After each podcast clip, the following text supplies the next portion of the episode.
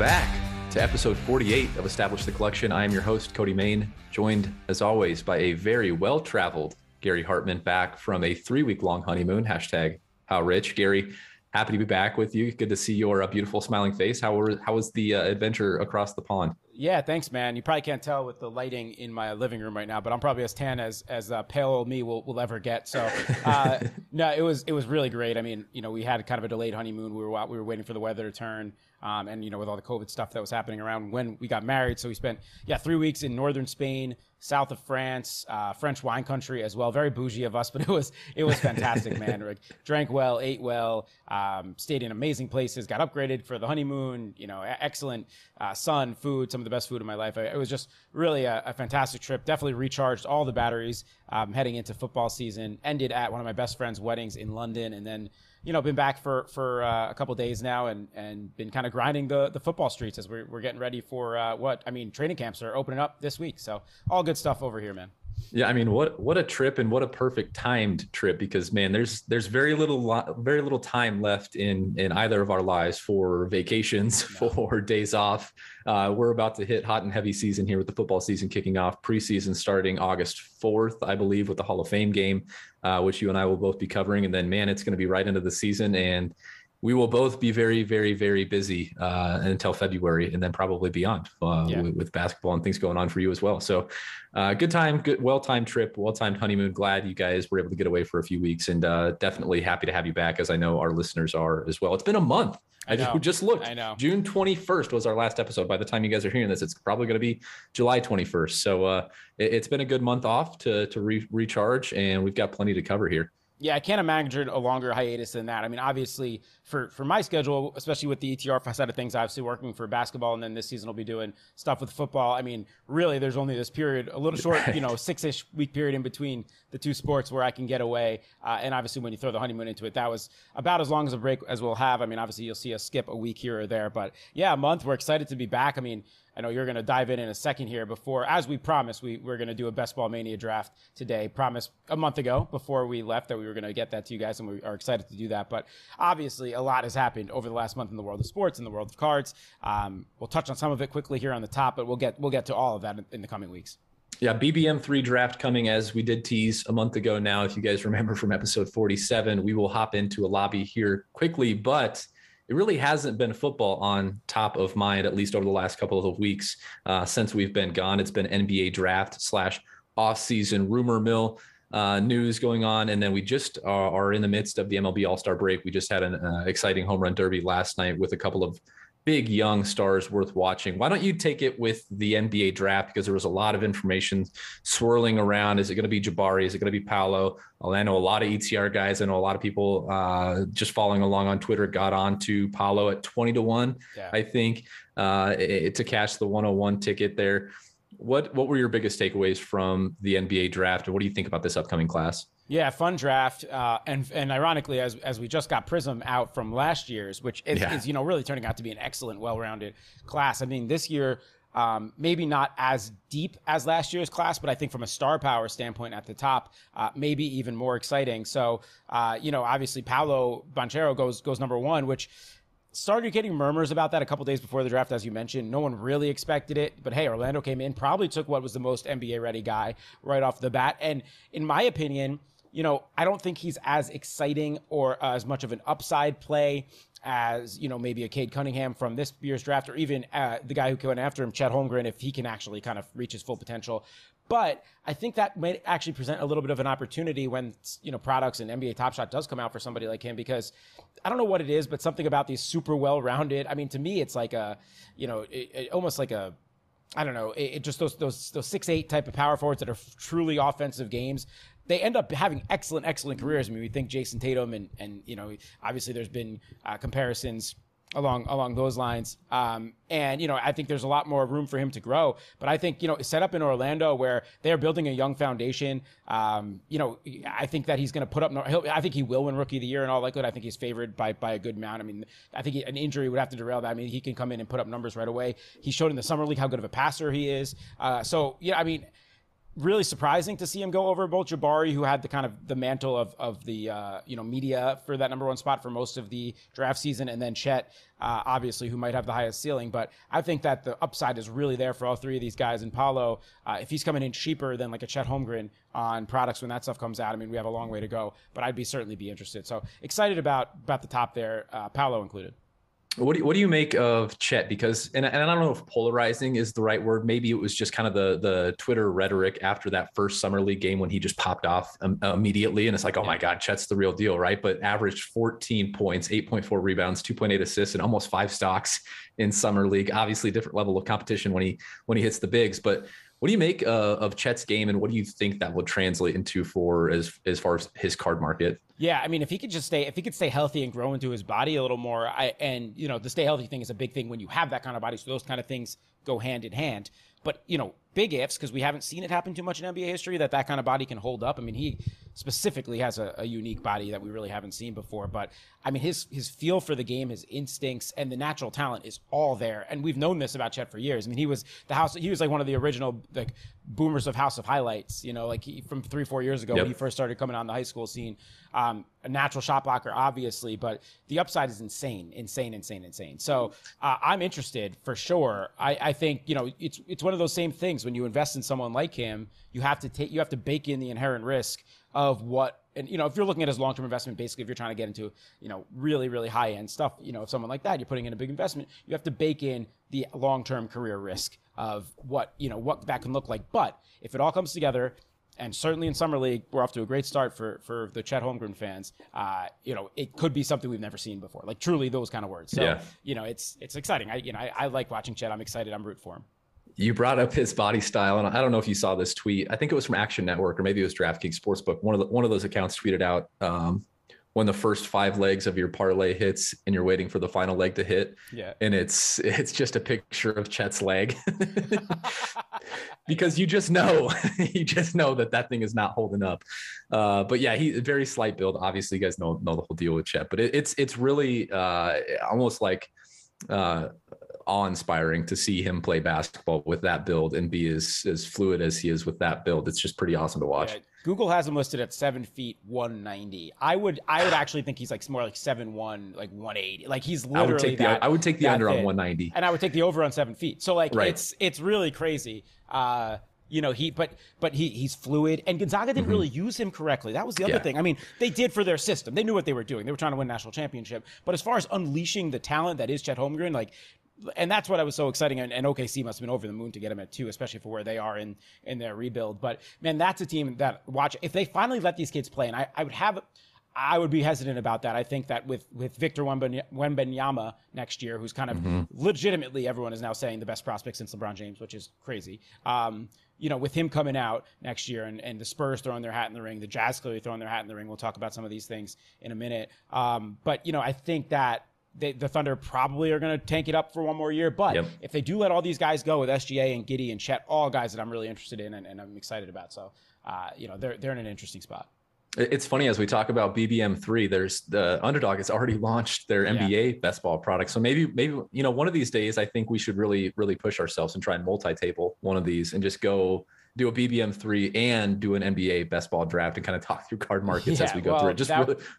Yeah, I like it. That would be uh, that would be the all chaos, the all chaos team. Yes, exactly. Um, yeah, real, real, quick here. Any of these other guys, uh, you know, going down the board, Jaden Ivey, Jaden Ivey, Keegan Murray, uh, Shaedon Sharpe, Dyson Daniels, any of these other guys uh, either impress you through summer league thus far, or any any games that you had kept an eye on as we headed into the NBA draft season that that stand out to you as card market potential? Yeah, I think Jabari Smith took the the, the biggest jump from like right out the bat going to be you know a big hobby name and you know number one overall pick type of thing to you know i think it's a good fit for him in houston for where they're at but i think playing alongside a, a, a jalen green and and you know kind of what they have going on over there with kevin porter jr and the ball in his hands like i just think that he's got to have a little bit of a way to go to make an impact in the hobby for like where he's exciting enough on the court to have be a hobby name Um, so I think watching him is an interesting spot. Uh, you know, and I also just don't know if he's going to be the kind of guy compared to the first two that is as exciting for the hobby. Maybe one day, maybe. Uh, Jaden Ivey though, going to five to the Pistons, uh, really, really interesting spot for him. I mean, everyone thought that he was locked into number four. Now he goes plays alongside Cade Cunningham. Um, I'm a little worried that he can like say that backcourt just hits to the to the max, right? Um, mm-hmm usually you don't see the number two guy kind of have as much love as the number one. So I'm a little worried about him from an investing standpoint uh, if we're just looking at it from that lens. But I'm excited about that young Pistons team uh, in general. And then, yeah, I mean, the Kings go and take Keegan Murray, who was MVP of Summer League. So, um, you know, uh, he looks so NBA ready and ready to go. Mm-hmm. So I, I, it'd be interesting. I, you know, I have my eye on him uh, for sure. But no, I mean, we'll, we'll talk about these guys as kind of the NBA season ramps up, when we do eventually do an NBA underdog draft, there's going to be a lot to talk about. But I think just in general, the NBA offseason, we didn't want to kind of just let it kind of slide by without discussing because both the draft and big trades and trade requests and free agency have all happened since we last spoke. Yeah, and I think all the Donovan Mitchell stuff, the Kevin Durant stuff, the stuff that's still kind of hanging out there waiting. Maybe we can hit on that next week as potentially we get some news. You yeah, know, we could talk better movement. We could talk to the Dejounte Murray trade next week too. Like we could talk all that, the movement, mm-hmm. um, you know, and any NBA signings. We can we'll hit on that next week because that's more.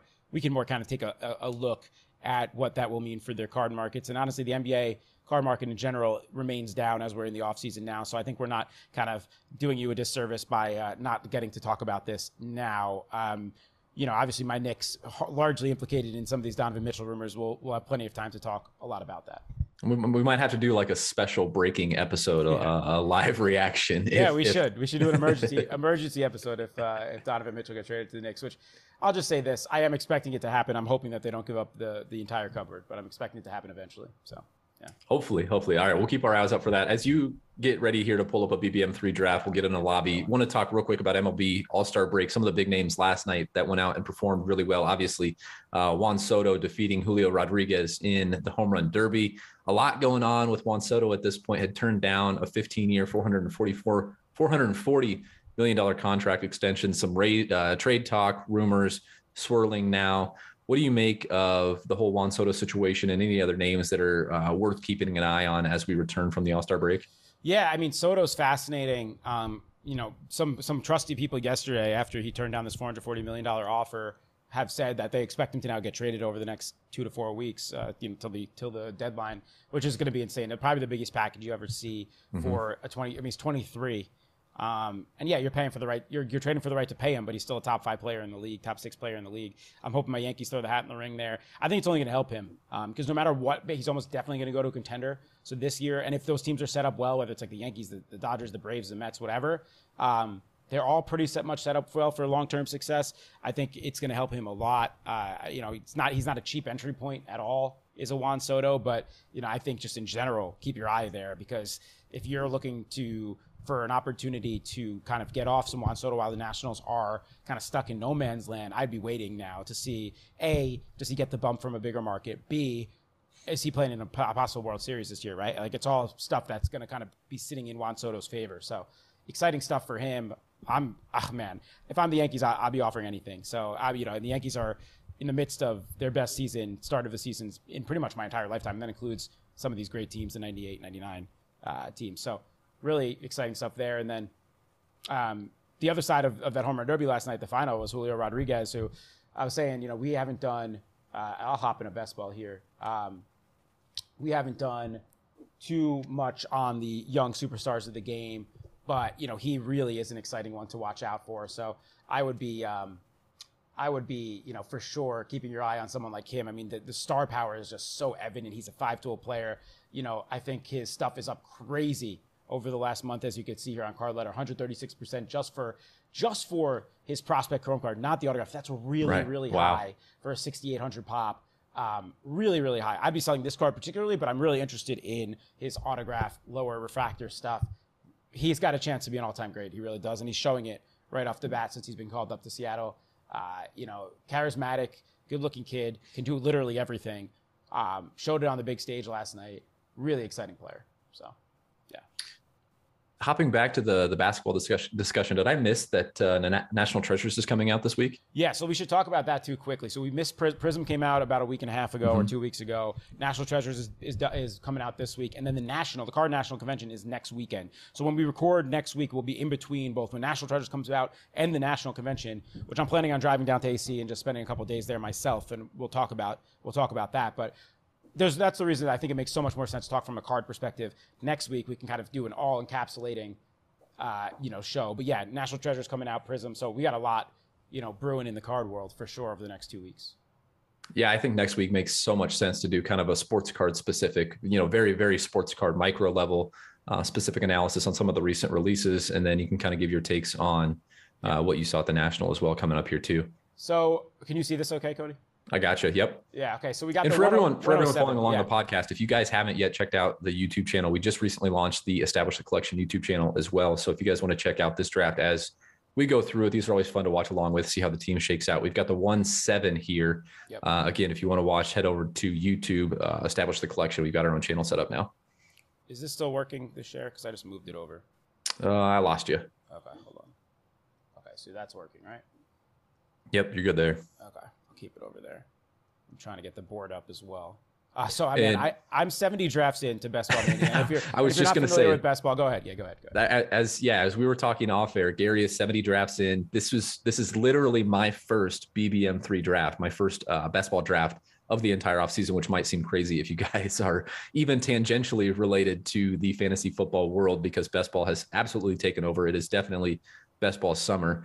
Um, so, you know, as we go through this, we're, we're planning on talking through some fantasy strategy, planning on talking through some player level takes, um, but also kind of relating that to the card market as well as Jonathan Taylor goes with the 101. I think that's pretty much consensus at this point, right? I know some people are talking Christian McCaffrey, but it's it's basically JT 101. Yes, it's pretty much JT 101, and I and I'm bad at screen sharing stuff, so I'm putting on the same screen here uh, both the board so we can kind of go back and forth yeah. as well as here. Is that working when I click back and that's, forth here? That's perfect. Yeah, okay, I got cool. both now. Yeah, so so JT and, uh, is, is pretty much one-on-one, although you see Christian McCaffrey's ADP is about 2.3 uh, and and JT's isn't just one 1.1 anymore. He's like 1.5. So you see some you sometimes see Christian McCaffrey go one as well. And this is usually the top five here. Taylor uh, Kupp went 102 in this draft. He usually goes 103 or 104. McCaffrey, Jefferson, and Chase.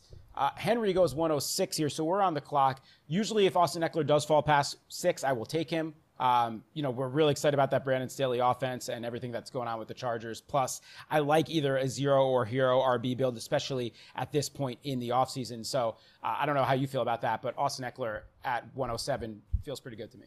Yeah, I like it. I think we're both really bullish on this Chargers team uh, in in general, and I think some of the uh, th- moves that they made this offseason, especially on the defensive side of the ball, could lend itself to more touches for Austin Ekeler this year as well. Obviously, a guy that's going to perform well, uh, even in half PPR. I, I really like that. Yeah, yeah, exactly. And, you know, he is someone that, you know, they did bring in Isaiah Spiller to actually kind of maybe secure that backup running back role this year. And he goes about in the 130s overall uh, usually in these drafts, which is uh, what the 11th, 12th round. So we can think about that later, and we can kind of have a handcuff conversation in general. But I think his role in that offense is really secure. We saw him be used around the goal line even more last year, and and just in general, um, you know, I think that that Staley and Herbert offense will take another step up, which is one of the reasons that we've spoken about on this offseason about just being still excited about Justin Herbert and those weapons long term. Yeah, and you know, just looking at Justin Herbert, even his PSA 10, just base. You know, we talked about that base card that's got such a high pop count and it's only climbing. You know, it's, it's, it's been relatively flat over the last 30 days, down just 3%. I expect, you know, as we'll talk about some of these sales that we've seen recently, I expect this trend to start to pick up as we head into training camp, as we head into preseason, as football comes into full focus and people start making their bets on the regular season. I would expect maybe not this base card, but uh, the more shorter printed Justin Herbert cards, silvers, uh, autograph cards, colored refractors to start to pick up uh, in terms of sale price as well. I agree, and we're a pick away, and now we're on the clock. And the only interesting thing of note that's happened since we last picked is that Tyreek Hill went really early at number 8 mm-hmm. He usually goes around the end of the second round, so that might open up some opportunities for us, and it does here, where Mike Evans falls about four picks past ADP for us. And I mean, I've been all over Evans with Brady back, with no Gronk. Yeah, will the defensive coverage be there for him? But it doesn't matter. He's one of the all-time great goal line wide receivers. I mean, he's been as consistent as they come since he's been in the league. Is he getting older? Sure, but is there really no other weapons on that team? Uh, yeah, I mean, at least that you could trust until Chris Godwin comes back from injury. Um, you know, really excited about Mike Evans in the middle of the second round. Yeah, and as Levitan says, or uh, maybe it was Silva, maybe both of them. I think it was Silva that said Mike Evans was put on earth to score touchdowns. So we're yep. going to get those Mike Evans touchdowns. He's going to be a volume hog until they get Chris Godwin back. Love, love that pick in the second round. Yeah, for sure. I've been taking him anywhere from between like 14 and 20 there. If he falls, and 18 is a good number for for him. And the, you know, I like the running backs in that middle of the second round range: Saquon, Aaron Jones, sometimes Leonard Fournette, uh, D'Andre Swift. But uh, Swift and Jones were both already gone, and you know that's the benefit of grabbing you know a hero RB or, or a top RB in the first round, is you can kind of you know play best player available in that second round pick there. Um, you know for sure. How you feeling about Tampa this year? I mean, not too much to talk about from a card perspective. Tom Brady can only add to that legacy. Um, but you know, I'm I'm happy to see him back. Yeah, you know, in terms of in terms of legacy, I think if there's any any conference that you want to bet on a quarterback coming out of, it's the NFC. The AFC, as we've talked about in offseason episodes, is just absolutely loaded. So if you're looking at a quarterback, you know, whether it's it's Brady or somebody else, uh, to to potentially add to their legacy this year with a, a deep playoff run or potential MVP candidacy, I think you're looking at an NFC quarterback. Obviously, no one better than better than Tom Brady to do that. But in terms of card market, I don't think we're adding much uh, much value there. I was curious, any of these names that have gone off the board in the first two rounds, obviously all skill position players still to this point. We saw the Cooper Kupp meteoric rise last year. We saw Jonathan Taylor have a big rise up to a certain point last year. J- Justin Jefferson, Ja'Marr Chase, same thing with their card markets. Do any of these names that have gone off the board in the first two rounds, uh, now first part of the third round, any of these guys stand out as potential uh, buys to stockpile, even if it's raw refractors or raw silvers to, to, to potentially offload during the regular season. Yeah, let's go back to our guy that we were both buying last year. Um, and I still think that despite it being a good season last year, it was largely disappointing. Uh, and that's Stefon Diggs, right? I mean, I think yes. once again now he's in position to, you know, be as good as he was two years ago. Um, you know, Emmanuel Sanders is no longer there. Obviously, Gabriel Davis, we expect a lot more out of this year, but is no sure thing. And I think just, you know, the way that offense operates, I, you know, Diggs compiled his way to a decent season last year, but didn't have too many spike weeks. Uh, I think that we'll see more of those 100 yard games, two touchdown type games That is Stefon Diggs uh, as we're on the clock here. Um, you know, all interesting names right here that I'd be comfortable taking, including Josh Allen. We'll talk about him whenever he goes. But anyone of interest to you here, you see ADPs with Connor, DJ Moore. Uh, I'll let you kind of take take the reins here. Yeah, I think I'm kind of in on DJ Moore here. You know, DJ Moore is a guy that we've liked with bad quarterback play. We think there's probably an upgrade there with Baker Mayfield being traded to Carolina. We can maybe talk a little bit of Baker Mayfield, but uh, DJ Moore's just been a baller, and he's done it with really bad quarterback play. Get that quarterback upgrade, uh, maybe a slight offensive upgrade as well here, just overall for Carolina. Then I think maybe DJ Moore could outperform expectation as well. Yeah, I love DJ Moore there. And also, uh, as if you've ever been on any of these best ball streams or just kind of hear the best ball bros talking about week 17 correlation, uh, Carolina Tampa Bay is a week 17 matchup there. So we got Mike Evans. Who knows? Maybe we'll go for Tom Brady type thing later. It's on the table, but uh, makes sense from a uh, you know correlation standpoint as we're trying to win two million dollars here that Cody and I could split. Um, you know, I, I was yeah. just about to ask you what your take was on week 17. And as a as, as a non best ball bro who has not been doing these drafts, who has not been grinding week 17 correlation, to be able to get that, I, I absolutely love that. So yeah, absolutely. And what, you know, I, what is your yeah, what is your general take on week 17 correlation? Are you someone that's forcing it? Are you someone that's getting it where it makes sense? Are you reaching past ADP to make sure it happens, or what's the plan there? No, I it's it's it's probably a mix of reaching when it makes sense, um, but but just trying to kind of naturally bring it into my builds, right? If I'm if I'm planning between two or three running backs or receivers in the same tier, I'll definitely pick the one that has the correlation with my Week 17 matchup. You kind of have to think that way if you're really trying to win these tournaments. Uh, you can't completely ignore it. It's such a big tournament this year, Best Ball Mania 3, uh, 400 plus person uh, final as opposed to uh, in the hundreds last year. So it's it's so hard to win. You're gonna you know to win that week 17 two million dollar prize. You're almost gonna have to have whatever the game stack is of the week. So you know thinking about correlation is is not necessarily the the number one uh, objective, especially considering there's a million dollar regular season prize in this one, but it is certainly an important uh, factor, no doubt about it. Uh, to wrap up my point on Diggs quickly, I just think that that Bills offense is positioned once again to be really exciting. And this guy just got Josh Allen. The guy that got Stefon Diggs at 11, which was already three picks past ADP, just got Josh Allen at 38, which is eight picks past ADP. I'm officially scared of this team in the 11 hole. Also has Travis Kelce. That's that's an awesome team. Yeah, yeah. Uh, I, I, can't believe this guy took Mahomes over him to basically give him that Josh Allen stack, but uh, that's neither here nor there. I suppose. Um, but yeah, so now we're in the in the middle of the fourth round here on the clock. I mean, there's some of these dead zone type running backs starting to pop up.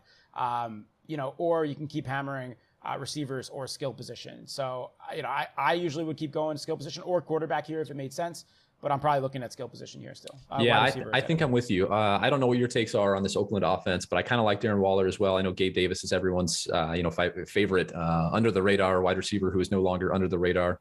Uh, we we could we could go that route, but I like Darren Waller here.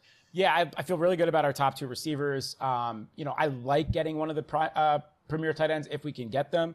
Um, I really want to have some exposure to that Vegas offense this year for sure. You know, talking, I, I, think we've spoken a little bit about it on some of the ETR flagship pods about, you know, can this Raiders offense really sustain all three of these, you know, prime pass catchers? And I don't know who it was, maybe Leone, who, who mentioned that, you know, it's not that similar from Cincinnati where all the volume is going to go to these three guys. So, yeah. um, you know, they're going to be really pass happy. We've seen Derek Carr kind of have some of the best years of his career, who I also think is an interesting offseason buy, especially with where they're at. Yes, obviously he's in the loaded division, in the loaded AFC, but, you know, bringing in Davante Adams, Darren Waller, and Renfrow taking another year up, I'm excited about the Raiders offense in general. I wanted to to circle back on Josh Allen and just kind of reiterate this quarterback market and how things are settling in here now in the in the offseason as we approach training camp.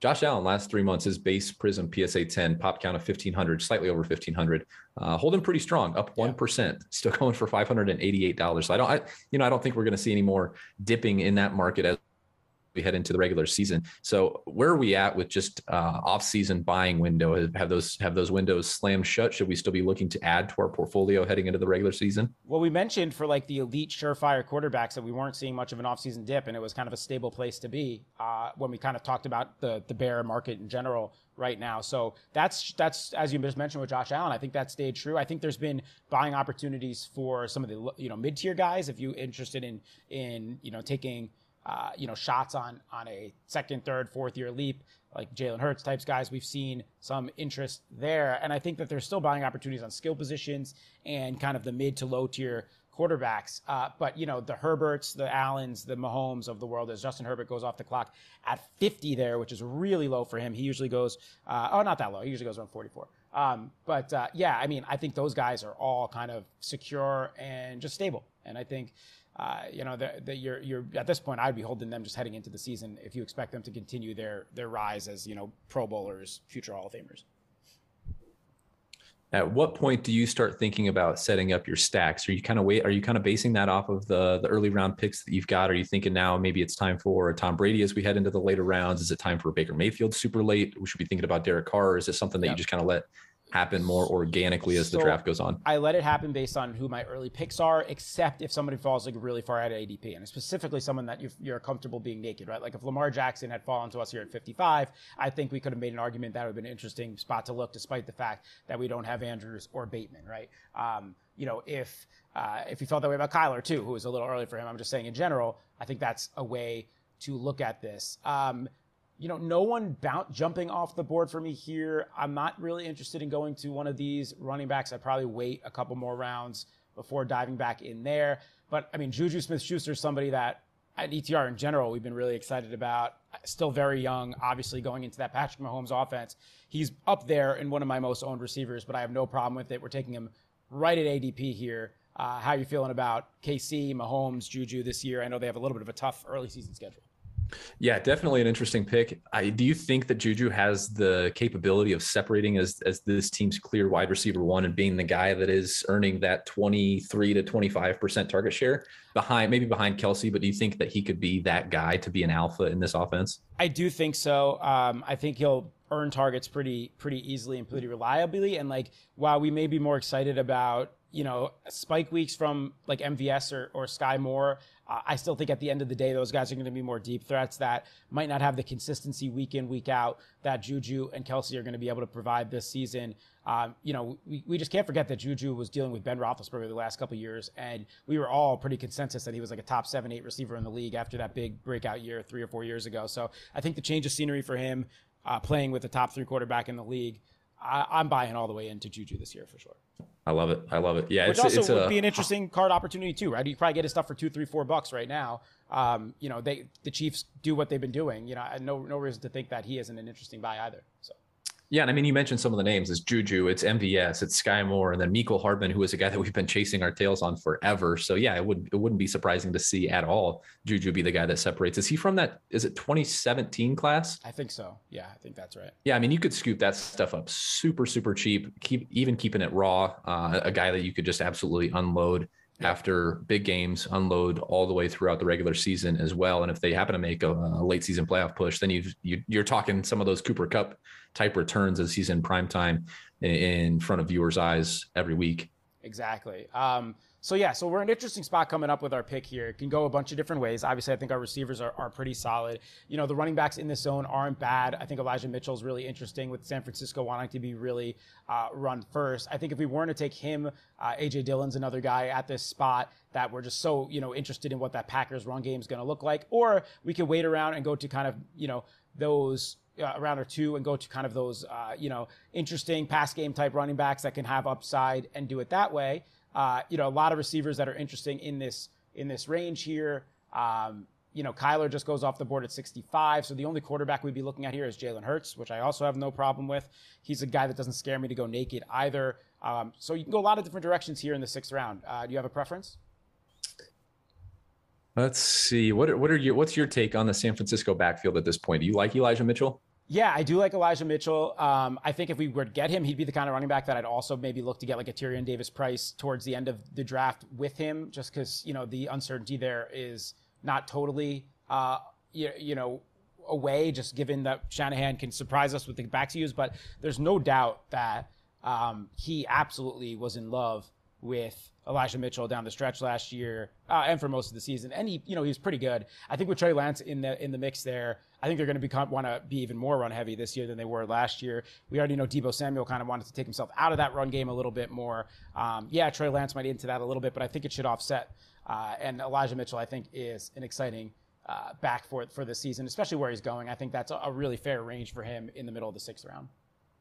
You know, I see Kadarius Toney's name there uh, with 84.1 overall ADP, and I start to get really excited here about uh, quarterback Daniel Jones that we're mm-hmm. obviously very high on. Did you happen to see the final sale price for the Daniel Jones card at Goldin that just went for fifty six thousand four hundred dollars for yes. his logo man. Yes, I did. That's that's his top card in the world. Uh, that's mm-hmm. his National Treasures Shield autograph. So you have so now you know the absolute top of the Daniel Jones market. And honestly, you know it's crazy though. What's going to sound good, and you know how rich for that guy to be able to take that kind of just gamble. It's basically a fifty six thousand dollar gamble for this one season.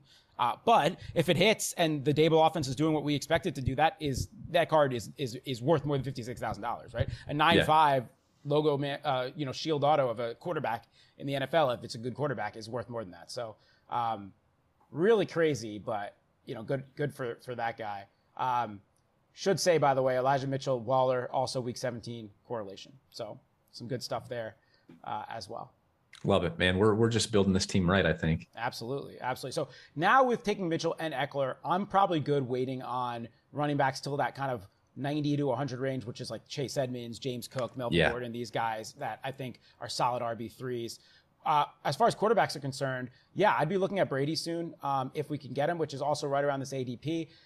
I'm a little weird about taking him over Russell Wilson. I think that Denver offense this year is so great, but given that we don't have any of the Denver pass catchers, I think I would be okay. And they're all similar ADP. Uh, hopping on Brady here, and now what Wilson goes. I would take him here in the seventh because I don't know or know or think he'd get back to us at number 90 overall uh, in the eighth round. So how do you feel about you know linking up Brady and Evans? Yeah, I'm fine with that. I think we close out that stack.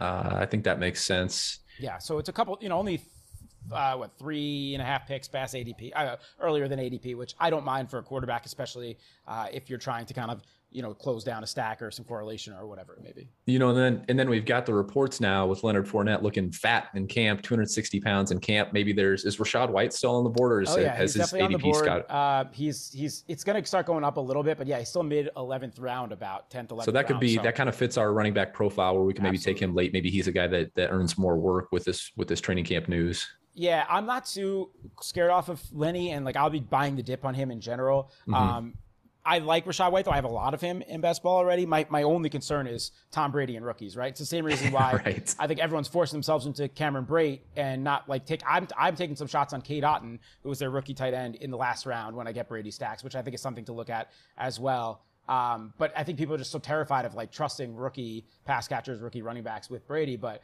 hey, if their personnel just might force it this year, you know, so um, I don't think it's out of the question see Dak Prescott goes off the board there with the seven nine. What, what, what's your take on this Dallas offense? Obviously, it's going to look a whole lot different this year than it has in years past. We got the Michael Gallup injury. We've got uh, Amari Cooper obviously shipped out of town. It's going to kind of be the CeeDee Lamb show. Uh, do you think that Ezekiel Elliott still is the clear cut RB one? Do we think Tony Pollard eats a little bit more into that offense? And what do we think about Dak Prescott as a whole in terms of his card market? Yeah, I think the hate's gone a little too far on Dak in general. I mean, I think people expected him to be, you know, this top five quarterback again last year, and we did too. If you remember the best ball mania draft, we did. We we actually ended up with a Dak stack last year, if I recall correctly. Um, and I just think that's not necessarily fair for coming off such a gruesome injury. Usually, we'll see the year after something like that. He's saying he's in the best shape in the world. Um, by the way, I, am all about value hunting here, and if we're about to get like somebody like Drake London, who 15 picks past ADP, if uh, this guy doesn't take him, I think that's something you just kind of jump at. Um, but yeah, I'm I'm I'm interested in Dallas this year uh, a lot actually. I think Dak's going to have a nice bounce back year, uh, and this guy took took London there, so we're on the clock uh, here. So um, I'm looking in this point. I'm looking for value. Um, obviously, we don't have too much crazy value like that that just went off the board, um, but you know I think you, you see Christian Kirk here. They paid him a lot of money. I think we're both more bullish on this Jacksonville offense with with Doug Pederson. Um, and, you know, you're getting him still a good six, seven picks past ADP. You know, you, you put him in a receiver room with three guys that we trust a lot. I think that's a, a solid pick there. Yeah, agreed. It's it's going to be really tough to overstate how much this Jacksonville offense is going to improve from last year with Urban Meyer, obviously rookie quarterback. I think that whole team was just an absolute mess.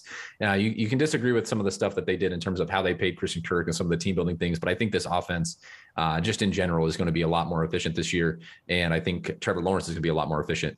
Christian Kirk may not be a wide receiver one, that but they paid him to be a wide receiver one, and I think he's going to earn those opportunities. So, like yeah. that pick where we get him after ADP. And, you know, when he's been fully healthy, especially the last couple years, we've seen him produce. Um, and yeah. I and and you know, I, I want to put a bow on Dak, and then I want to talk about Trevor Lawrence. So those will be our, our next few topics because I'm bullish as hell on Lawrence. But let's put a bow on the on the Cowboys. To answer your question, I think Pollard's the better running back than Zeke. I think that's pretty consensus around the league right now. However, if you're talking about where Zeke's going in draft, when I see him go 43.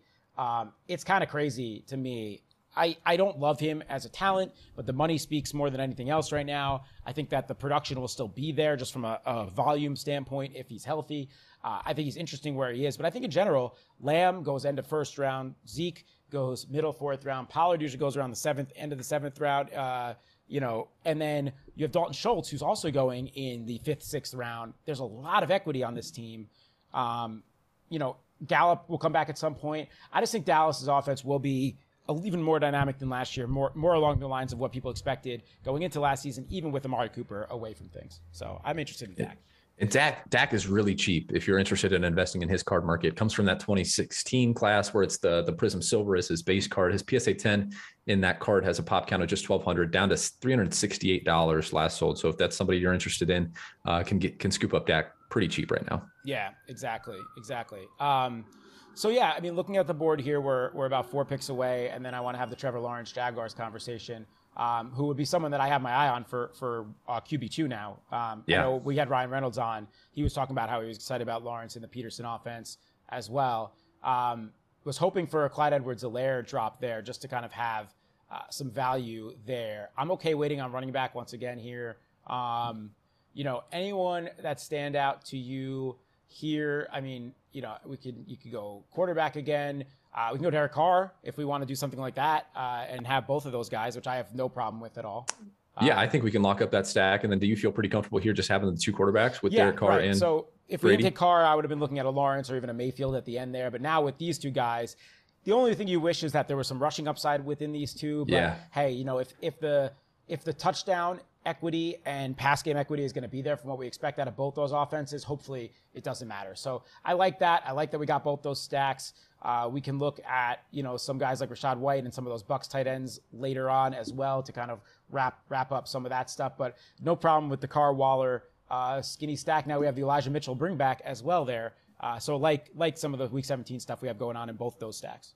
It's it's really funny. Before you get into Trevor Lawrence here, it's really funny to look at Derek Carr's card market. Obviously, after the trade with with Davante Adams, which just completely changes the trajectory of the Raiders' season, you see his card market spike uh, just out of this world. And now down uh, the last month, it's down 35% already. Over wow. the last three months, it's been up as much as $199 down to $73 back up to $115 so i think this just illustrates kind of the volatility of these markets especially when they're influenced by players changing teams if you were someone who was lucky enough to be holding on to Derek Carr when that trade got announced, I hope you did the right thing and sold it immediately. Yeah. If you ever wanted to get back into the Derek Carr market, there's certainly better times to do so. But to see it spike as much as it did, uh, just because of the trade announcement, was was pretty funny to see. Yeah, um, all right, so we're on the clock here. I, I am of two minds. I'm I'm either let's take value here at like 13 picks past ADP with a Robert Woods, who I I'm I'm you know again a little scary coming off the injury, but I think people are going too far for the heat on the Tennessee offense. And then also I think guys like James Cook and Rhamondre Stevenson are, are interesting here. So I'll let you quickly take take the choice. Yeah, why, why don't we take Woods? Because I think maybe one of those guys in James Cook or Rhamondre comes back to us here, okay, which would be nice. Hopefully, yeah, right. hopefully. And we're building a really nice receiver room here, right? We have uh, if anything, it's it's kind of a high floor room. Um, yeah. I think DJ Moore's ceiling is really high this year. I think uh, Juju's ceiling is really interesting. But like the Evans, Kirk, Woods, I think as long as those guys stay on the field, they give us a nice floor. So this is the kind of team, just to kind of look ahead, that I would maybe even be looking at like a Will Fuller at the end of the draft, something like that. Like take some shots on you know some really big play, or even Gallup if he made it back to us in a round or two. Uh, some guys that can come back later in the season have really high upside. Not that this team doesn't have a high ceiling, but I think the floor is really nice. I'd like to give it some more ceiling as well. Yeah, I think that's such a good point too, and just just mixing and matching the profiles and the archetypes of your whether it's your running back room or your wide receiver room, just mat- mixing and matching guys that have the high floor with the high upside. I think we can kind of do that now with our running back room as well. Get some guys that have contingent value um, but also guys that if if for some reason a guy ahead of them goes down or if they just earn more work than we're expecting could just go nuclear. Uh, and i think we can start doing that you know guys like rachaad white who also fits the correlation of this team. We can also do that with guys that have the pass catching ability just mixing and matching those profiles to build an overall good roster. Uh, i think makes a lot of sense at this point. Yeah so rachaad white's the guy that i'm hoping makes it back to us at 127 oh our guy winky's in this draft. I didn't realize that. Uh, what up to to winky? Um, but yeah, Rachaad White, uh, his ADP is 126. We're picking at 127th here in the 11th round. So let's hope he makes it back to us. Um, I'm seeing this a lot with Cordarrelle Patterson, which he's still still on the board here. Uh, you know, I, hard to not be skeptical about him repeating what he did last year. Obviously, uh, on the wrong side of, of, 30 there. They brought in Tyler uh, Allgeier. I don't know how to properly pronounce his name, a rookie running back from BYU uh, who goes around the 13th uh, round. Um, but, you know, and just in general, not being bullish on that Atlanta offense. That's why you kind of see him slip past ADP like that. That said, if White goes before us and someone like Patterson's still there, you know, almost 20 picks past ADP, I would jump on that kind of kind of thing as well. But I cut you off on Trevor Lawrence a couple of times. So so why don't you give me your take on Trevor Lawrence? I know as a guy that we talked a lot with with Ryan as a guy who could take this big big second year leap. What are your thoughts on Trevor Lawrence as we head into training camp?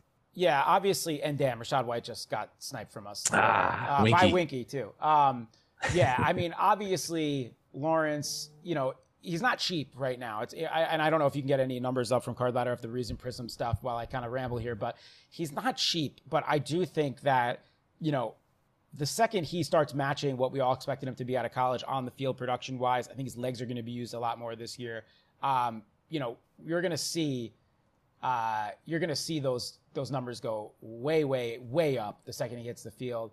Uh, interesting spot we're in here, real quick. I, I kind of don't want to reach on one of these running backs. I mean, we're in the range, but I, at this point, I kind of would just rather hammer in these middle middle tier guys in the next couple rounds and grab one more thing of value here. So we t- I mentioned Russell Wilson before. I really want exposure to this Denver offense this year. We're about almost 12, 13 picks past ADP on Tim Patrick, who, whenever he's on the field, is, is a really attractive talent. I think both Jeudy and Sutton have had injury problems in the past. And now we're basically also giving us a ceiling play as well with him. So kind of made the decision to go go there uh, on on that round. Yeah, Tim Patrick has been an absolute baller. Now, granted, some of that time that he's been earning targets at you know pretty pretty uh, elite level has been with some of those guys off the field. But I think as long as Tim Patrick stays healthy, even in this star-studded three wide receiver offense with him, Sutton, and Jeudy, I think he's going to be a target earner. Getting him this late is awesome. Do you think there is some uh, you know some obvious upside if one of those guys happens to go down with injury? Yeah, exactly. I, and I've been taking him a lot when he falls past. I, I think he's fine at his current ADP, but we got him a full round plus past uh, where he normally goes, a little over a round. So um, yeah, soon now I'd be looking into this this tier of running backs coming up here, which is basically Dameon Pierce, uh, Nyheim Hines, Darrell Henderson, Michael Carter, all these guys that I think have pretty set uh, pass catching roles, second running back roles, can can kind of put up some spike weeks on their own while also having some real upside. We could also take the pure handcuff and Isaiah Spiller, who's coming around right around ADP. So we'll look at those running backs coming up at this next pick. But to put a bow on Lawrence, yeah, man, like I, I just think that he's going to be, no matter what, how high he gets in this offseason from the recent Prism stuff, he's going to have a lot more room the second he does it on the field. And, and I'm a believer that he's going to do it on the field. So I was buying up some Trevor Lawrence where I can get them right after release, kind of his color refractor stuff. And I keep, I keep, I have notifications on for auctions on some of that stuff, even just raw to try to grab some. Um, you know, I am, I'm bullish on what those can become this year for, for sure. Yeah, and it looks like his price has started to settle in. Just looking at his base, or excuse me, looking at his uh, Prism Silver uh, over the last 30 days, current price right around $120 in his Prism Silver Raw. So it looks like that price has settled in. Obviously, right after launch, you're seeing those things go for 230, 240, right. 250. So uh, just another good reminder to keep an eye out for those auctions and, and to not buy too quickly after pri- pri- prices are released. Exactly. Uh, I don't know how you feel about handcuffs in general. I'm curious. Do you have a you have a take on it? You know, I'm of the mind that if we're taking Austin Ekeler first, we're taking him to stay healthy, to be an absolute baller, and to kind of ball out. So I would prefer not to take the handcuff in this like range, it. but I kind of no, like that, those other guys, Henderson that, and that's, Carter. That's totally fair. I, I I think Henderson's interesting here, right right at ADP. The other the other interesting thing about Henderson, uh, we're talking. First of all, he was good last year when he played, right? He, mm-hmm. he, he, he was solid. Uh, Cam Akers struggled a bit. I think that they they want to have that kind of be more of a, um, you know, I, I, don't think they want to put all that load on Cam Akers again necessarily to keep him healthy to try to you know repeat what they did in the Super Bowl. But also, uh, you know, we talk about the Spiller handcuff. Uh, Henderson's a Week 17 correlation with Ekeler uh, as the as the two as the Battle of LA. Um, I think taking these kind of guys that are going to have roles that can have expanded roles at this point is the way to go with kind of our hero RB build. So I like Henderson there. Yeah, our last exposure to Cam Akers in the playoffs was not good. No. You know, they wanted to use him as a workhorse. They tried to use him as a workhorse, gave him as many opportunities as they possibly could. But man, he was just inefficient as all get out. So yeah, I don't. I I have a tough time seeing Darrell Henderson, Darrell Henderson being completely washed out from this offense. Uh, would be awesome to see him earn more of a role here, where we get him in at, at ADP you make a good point about the handcuff thing. I, am I'm, I'm always of two minds with it. I mean, I think yours is the the right uh, uh, mindset to kind of have a baseline approach of is saying we're going to assume everything is right. That's what you have to do in baseball. You're assuming you're, you're nailing every single thing. So don't go, you know, to take value, take guys that make sense from a correlation standpoint. Don't necessarily force things like like handcuffs or um, you know third quarterback, whatever things like that. You want to you want to assume that you're correct. The other way I look at some of those things is okay, well, if I take both these guys, I think like a Cook Mattison is an interesting example, um, or or specifically, you know, someone like Spiller or Ekeler. I'm thinking, like, okay, well, you know what? I'm just locking down this backfield. So even if there's a game where Ekeler just gets hurt mid game and just misses a half or whatever, you're you're at least you're locking down that entire backfield. The problem with someone like Spiller is I don't know if that's necessarily true. They still have Justin Jackson and Josh Kelley there. Spiller's a rookie. We, you know, we've seen them kind of mix and match all these running backs before. So I think that was a, a smart uh, place to pass up there. Yeah, exactly. And I think, like you said, if if we're building our team as if every pick that we make is correct, we're expecting Austin Ekeler to be an RB one week in and week out. If he gets hurt, our team's probably dead anyway. It's probably drawn pretty thin uh, to end up as a championship right. winning roster. Right. So exactly. let's let's assume that Austin Ekeler is is truly an RB one, is an absolute baller this season, and and hope that his backup doesn't get much work. Yep, uh, completely agreed there. Um, so, you know, I, I, I would probably feel more comfortable getting our fourth running back here because I think it does fall off a cliff after the uh, 160s ish here. I'm okay, interested. I'm interested in playing, taking some upside plays. Uh, if we want, see, like I think Michael Carter is someone that's really undervalued this year, um, given that his pass game role was pretty elite last year. But then when you spend the draft equity on someone like Breece Hall, like the Jets did, who's an interesting name in himself, I think you can kind of question what the ceiling is going to be on someone like him, where these other guys are rookies that could really establish themselves. So I think taking someone like one of these three here makes some sense. You have a you have an opinion there? Yeah, I kind of like the the Tyler Allgeier call. I haven't done much research on him nor heard much about him, but is is he somebody that that we think could get like full three down work, yep. three down plus goal line work in Atlanta? Yeah, I think exactly is exactly right. I think that there there's a lot of I was reading some beats actually about him yesterday uh, that expect him to kind of come out as the bell cow of this offseason. Obviously, that's no sure thing. They did let Mike Davis walk, though, and it's really kind of just Cordarrelle Patterson there. I think where his current ADP is for what he can become should be more alongside of what Dameon Pierce is for Houston, which is about 20 picks before that. Mm-hmm. So, yeah, I get at ETR. We don't have him ranked too highly, and that's more about, uh, I think, the Atlanta offense as a whole. Uh, that said, for a team like this, where we basically took Ekeler and then we're taking some shots. Uh, and we have Elijah Mitchell, I think, should be a, a stable force. I think taking someone like uh, Aligier, I, I, I, I, probably completely butchering, butchering his name, makes a ton of sense for this team because the upside, and we talked about grabbing more ceiling, the upside, I think, is is definitely there from a volume standpoint, especially. So, yeah. Yeah, and maybe one of these guys, Michael Carter, uh, Kenneth Gainwell, Khalil Herbert, one of these guys that's got that value. If the guy ahead of him goes down, one of those guys would make uh, a ton of sense swinging back to uh, as we come back. Yeah, we have one totally. tight end on this roster still, right? Do we need to look for another tight end at this point? Are we still a little too early since we kind of took that hero tight end with Darren Waller in the fourth round? Actually, if any, yeah, if anything, I, I wouldn't even hate this being a three tight end build. Um, you know, we've seen Waller have a little bit of of injury struggles as well. I think our receiver room's really, really solid. Where I don't mind taking a third tight end. I'm not saying we definitely will do that. I think it's something that's an option on this team. But yeah, I think actually grabbing someone with some ceiling coming up here would make a lot of sense, right? Uh, to me, this is the guy that I'd be looking at a lot this offseason. We, we saw him give him the bag. Uh, Austin Hooper's out of the way. Um, we're again, we're not going to ever get into our own Deshaun Watson opinions, but it's sounding like about a half a season at max right now, which is crazy to begin with. But this is an interesting guy to me. I don't know how you feel about Njoku. Yeah, saw PFT just reported or or had speculated that it's two to eight games now at this point for Deshaun Watson. We'll leave that whole situation alone, as you mentioned. But uh, if Deshaun Watson is playing, you know, 14 or eight to 14 games in this offense or nine to 14 games in this offense, I think it looks a whole lot better than if we get Jacoby Brissett for an entire season. And I think his outlook will improve. So maybe that that ADP will even rise a little bit here on Njoku over the next couple of weeks if that actually gets reported. Yeah, th- that it's anywhere it between two and eight games. I would think it will. And we've seen tight ends be late bloomers historically, especially athletic tight ends. We've seen guys that really start to actually do it on their second contract. So you can make an argument for somebody I hate as well, Evan Engram. But I think Njoku yeah. uh, in this team, on this team, in this offense this year, uh, is someone that I think we're all excited about at ETR. And I like that tight end room a lot with Waller and Njoku. Uh, you know, I think that the the bottom could fall out on Njoku if if the if the suspension is a little longer, whatever. Which is why I would actually be willing to take. And the other thing about going to third tight end, first of all, I'd want it with correlation, so I'd want probably one of the Bucks guys. But but two, it gets a little bit different because not that many Waller teams will have a third tight end. So if Waller kind of basically completely falls on his face, you have a little or gets hurt or whatever. And again, I know we don't want to project that way, but I, I do think there's there's value in getting different. So I think that's something to consider for later. Yeah, and I think you have to think at that point and at that late in the draft, is a tight end three adding more value to your team than whatever it might be a wide receiver nine or or and, and you know running with, back six. And I think with our floor of receivers here, it probably would on this specific team. Yeah. So that's why I, I feel like about that. Uh, I'd be interested now if any of these three guys are way past ADP here. I think I know you know I think the the Tyrion Davis price call is different than the Isaiah Spiller call. Do you agree with me? Even though we have Elijah yeah. Mitchell, I think that first of all, and he just went, and I'm sure Gainwell is going to go on us right here too. All right, nice. So I think we take Gainwell. I think we take Gainwell here. Yeah, but I think your point, the point that you were you were about to make on Tyrion Davis Price is a whole lot different than the situation on on Isaiah Spiller. Right. right. I think just completely different ADPs, completely different situations. If Austin Ekeler goes down uh, or isn't a, a, true first round pick, doesn't pay off that ADP, our team is toast.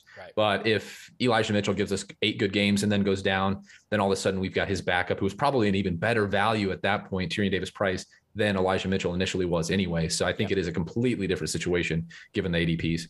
Yeah, exactly. Um, completely agree with you there. And, you know, I think that especially with the Shanahan offense that wants to run, like they could both put up weekly value, kind of like you know a, a poor man's Pollard mm-hmm. type thing. Um, Gainwell is really interesting to me. I love him when you get him this past past ADP. I'm just interested in investing in that Philadelphia run game in general. I think they want to be really run heavy this year. So I'm pretty happy with where our running backs are at. I think if somebody was uh, came to us at the end that we really wanted to grab a sixth, we can. But I think we're pretty good at, at these five. Speaking of that Philadelphia offense, what are your thoughts, current thoughts on Jalen Hurts as we as we start to get closer to training camp now? Yeah, I mean, I know you know the hype's been been there for him this offseason. Um, and again, at this point, I'm just looking kind of for value here, so we'll see kind of who makes it to us. But yeah, I mean, I think the hype's been there for for for Hurts, and you know, similar to Dak, I think you know one of those two teams probably comes out of the NFC East, can probably exceed expectations. Um, I'm probably a little bit more bullish on Dak as a buy right now than Hurts, but I understand all the Hurts love, and uh, I don't mind investing in him at all. I'm just, I still am more of a believer in Dak long term as a kind of career long, you know, pocket, you know, ability to do more things out of the pocket, better long term career numbers than than Hurts, you know. Right, um, exactly. As you get ready to take George Pickens here in the 16th round, that Jalen Hurts market has been hot, man, and it's yeah. starting to cool off a little bit. I think the obviously the the AJ Brown trade had a big impact on his market, but over the last six months, people are pretty bullish right now on Jalen Hurts. Four hundred and forty-one dollars on his PSA 10 silver prism, up 69% over the last six months. So, you know, you see the season end, you see his season end around January. And since then, it's been a pretty steady climb over the offseason. So I think people are excited about this offense. I think people are excited about what Jalen Hurts can bring to the field. And then just adding AJ Brown to that offense just throws fuel on the fire. So uh, in terms of buys, yeah, I mean, I'm, I'm very bullish on Jalen Hurts long-term and this offense as a whole, but in terms of buys, I mean, if you're talking strictly NFC East quarterbacks, give me Dak over uh, Jalen Hurts at, at expected cost right now. Yep. Yep. Totally. Um, so, and by the way, that Pickens pick for me was a no-brainer. I obviously I know these drafts really well at this point, and I know everyone past that was kind of in the 190s, 200 ADP.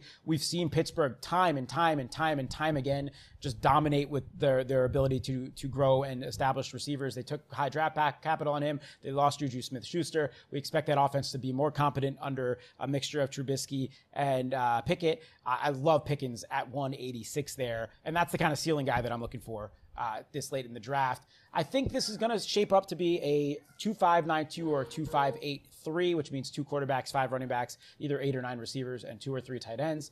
You know, I mentioned the guy Cade Otton before. I think he's going to be the guy that I think we should take a shot on in the last round here. Um, you know, I think w- when we get there, which is going to be in the 18th round, but I think – you know, he's a third, or fourth round tight end for Tampa Bay. Supposedly Gronk isn't coming back.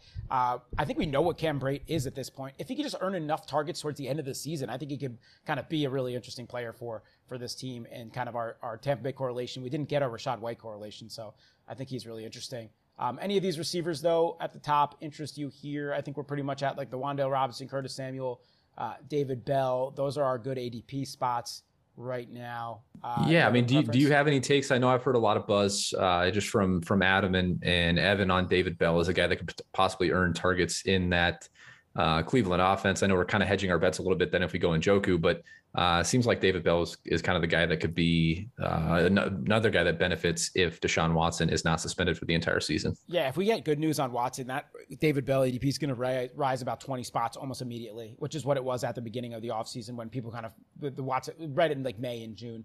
Um, so I like David Bell. I like all three of those guys actually. I'm happy we didn't take Wan'Dale because he's I think he's actually my most exposed overall player right now. Uh, the Giant stacks are really cheap, so I yeah. you know I find myself getting Daniel Jones and putting him with a, a Toney and a Wan'Dale and a um, you know a, a Golladay in uh, you know whatever it is the the 11th round. So these guys are also cheap that I kind of have a lot of that stack. So I like David Bell and I like Curtis Samuel this year as well. Uh, really really cheap at the second to last round. So some interesting names you could definitely get towards the end of the draft here. And we'll see what happens. Like if we can make a decision, you know, if someone like Curtis Samuel is still there, instead of going with the third tight end, I think that makes sense. You're getting him almost 20 picks past ADP, a lot of ceiling there. Um, you know, they still gave him a lot of money last offseason. There's no rumors on him being cut or anything like that. We expect the pass games to be a little bit more competent under Carson Wentz. Um, you know, no no reason to not be excited about a pick like that. However, if he's not there, uh, I'm probably more interested in kind of taking that shot on the third tight end. Yeah, and I like where your head's at with that too. I think it it checks a lot of boxes in terms of fitting with the correlation, uh, helping our teams get a little bit more unique there with our final pick, and then also, you know, you've got the profile there. We we know tight ends uh, on the rookie deals. We know tight ends in the rookie years struggle uh, mightily, right? But I think late in the season, if he's able to earn targets, if he's able to earn the trust of Tom Brady, could be a guy that does enough in kind of the championship weeks to push you over the edge and and really get your teams unique. And that's my thought, and that's probably why I would actually lean to go him over Samuel anyway in this particular spot. First of all, we, it's a skinny stack right now with Brady. Um, I think that he, you know, grabbing that correlation is is super interesting. Not many teams are drafting Cade Otton in general. If Brate goes down, if they don't do anything else at tight end, he just might be forced to be on the field anyway. Uh, I think he can become a little bit of a safety valve, and I think you know the the the athletic profile is there for him as well. So I, I just say, you know, screw it, do it. It gets you a little bit different. Um, and you know, I like I just like in these Brady teams when it makes sense to do something like that to, to, to go ahead and do it. So. Yeah, and I don't think we spent too much draft capital. You know, we spent the the fourth round pick there on Waller, but I don't think after that we spent too much draft capital on no tight end in general. So that's why I'm, I, I, would be okay there going three. If we had spent an earlier pick than Njoku on tight end, I would yes. be a little bit more cautious of going three in general. But I think our, our wide receiver room is really strong. I think we've got a good mix of profiles at running back, and I'm happy to to take another tight end there at the end. Yeah, it's a fun team. Um, a little bit different. I think going, you know, if we went two five nine two there, uh, it's it's which is fine to do.